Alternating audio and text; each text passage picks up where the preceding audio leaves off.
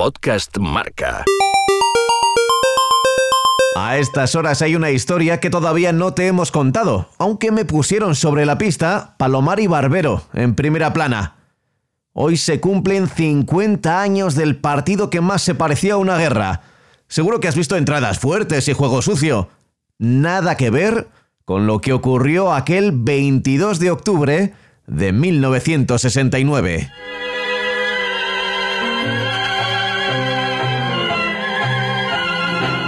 Se trataba de la vuelta de la final de la Copa Intercontinental, el campeón de Europa contra el campeón de la Libertadores.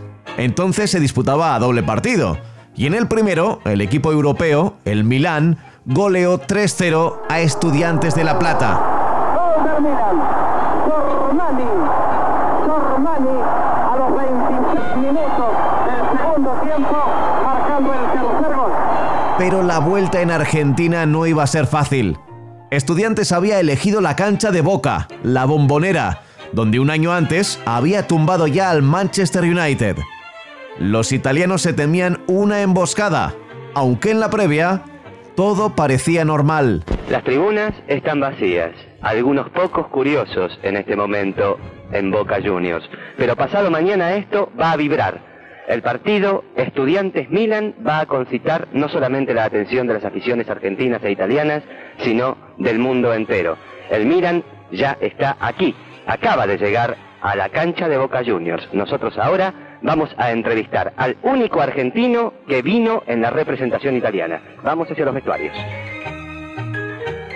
Y con nosotros, Néstor Combin, argentino. ¿Contento de estar nuevamente en su patria? Muy contento porque es la primera vez que voy a jugar en una cancha que siempre he soñado cuando era chico. El público acá incide, la tribuna que es encima. ¿Puede afectar a ustedes? No, porque en Italia hay muchos campos que se parecen a este de Boca Juniors. La cancha dura. Habituado. Combin, ¿se siente italiano o argentino? Me siento argentino, una hermana muy mala. ¿Le daría lástima de que gane el Milan? Mire, yo le digo la sinceridad, yo soy argentino al 100% y yo juego, soy un jugador profesional y miro los intereses. Sí, me hace mal el corazón, pero de todas maneras miro los intereses. ¿Puede ser que con Ben lo tengamos algún día por acá jugando? Si Dios quiere, esperamos. Esperamos. Gracias, con adiós, gracias. Con Ben, el argentino del Milan también sale al fiel, sale a probar el césped de Boca Juniors. Ese argentino que jugaba en el Milan se llamaba Néstor Combin. Quédate con su nombre.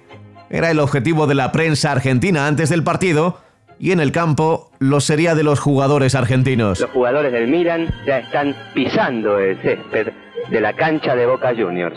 Con varias pelotas y bajo la dirección de Nereo Rocco se están entrenando. Ya está todo listo para el gran match en el cual se va a disputar a cara o seca, a suerte o verdad, la suerte, reitero, de Estudiantes y del Milan en esta final por la Copa del Mundo en Argentina.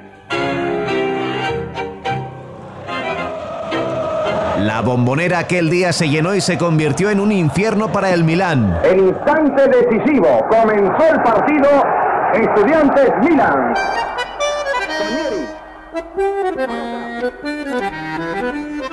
Las entradas más suaves habrían merecido tarjeta naranja en el fútbol actual. Bilardo, empujado por Prati, tiro libre. Estudiantes de la Plata 0, Milán 0. Curiosamente, la televisión todavía no había aplicado su dictadura. Cuando había una entrada fuerte, los jugadores no se quejaban revolviéndose en el césped. Simplemente se levantaban e intentaban vengarse pegando más fuerte. Así que el partido se convirtió en una escalada de violencia que podría acabar en un invierno nuclear. Y esto no terminamos de entenderlo. Esto ya no se puede admitir.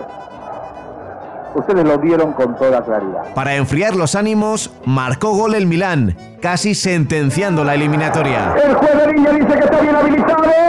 Rivera está solo, Prati. Rivera, gol del Milán. Gol del Milán, Gianni Rivera, autor del gol.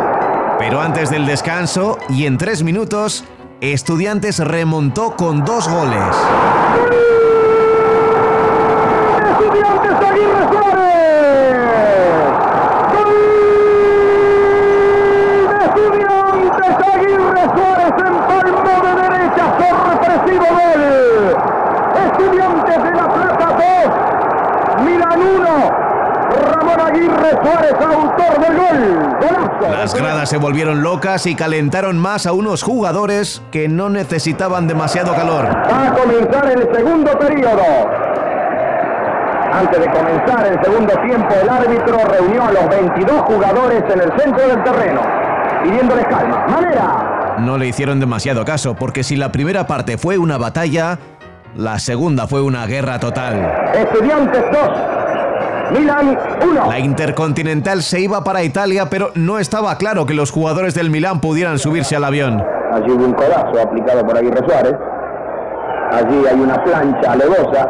Ahora Aguirre Suárez se lleva por delante a un jugador, puntapiés variados, Lodetti, Aguirre Suárez, y si el señor Mazaro no expulsa a nadie todavía, no sé qué espera. Estudiantes acabó con 2 expulsados, que no parecen muchos, pero es que 3 fueron directamente a prisión, condenados a 29 días de cárcel por alteración del orden público e incitación a la violencia. Nos encontramos en la ciudad de La Plata, en el estudio del doctor Víctor Hugo Carrique, abogado defensor de los 3 cracks de Estudiantes de La Plata. ¿Qué nos puede decir usted, doctor, con respecto a este sonado proceso?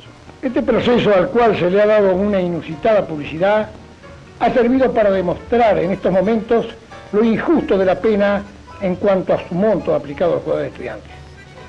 Nosotros consideramos, y así lo está viendo el pueblo, que la pena que se le ha aplicado es injusta a todas luces. Y eso que tras el partido muchos argentinos acabaron avergonzados, como esta periodista de televisión del Canal 13. Los argentinos estamos muy tristes de que Estudiantes de La Plata haya perdido el partido de ayer.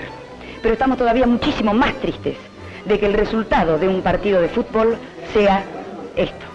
Y primer plano del argentino que jugaba en el Milán, que acabó el partido con el labio partido, el pómulo roto y la cara deformada. Apenas podía vocalizar al ser entrevistado el día después. Néstor Combin, usted como argentino, ¿se sintió muy mal jugando ayer contra Argentina? Anoche, sobre todo anoche, tenía una gran emoción entrar en la cancha de Boca Juniors. Después de jugar al fútbol, cuando termine de jugar al fútbol, ¿qué va a hacer? Cualquiera se vuelve querida. ¿Y va a vivir donde, en Rosario? Con mis hijos y mi mujer. Me alegro mucho. Gracias.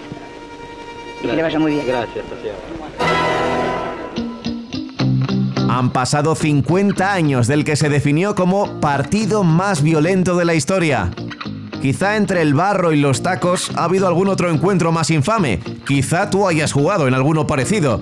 Pero es que esto era la final de la Copa Intercontinental. Quizá estos 50 años sirvan para darnos cuenta de que medio siglo después las cosas han cambiado mucho. Tanto que miramos las imágenes de aquel partido con un sentimiento extraño, entre la repulsión y la nostalgia. Eran otros tiempos en los que la vida también podía ser maravillosa. Pablo Juan Arena.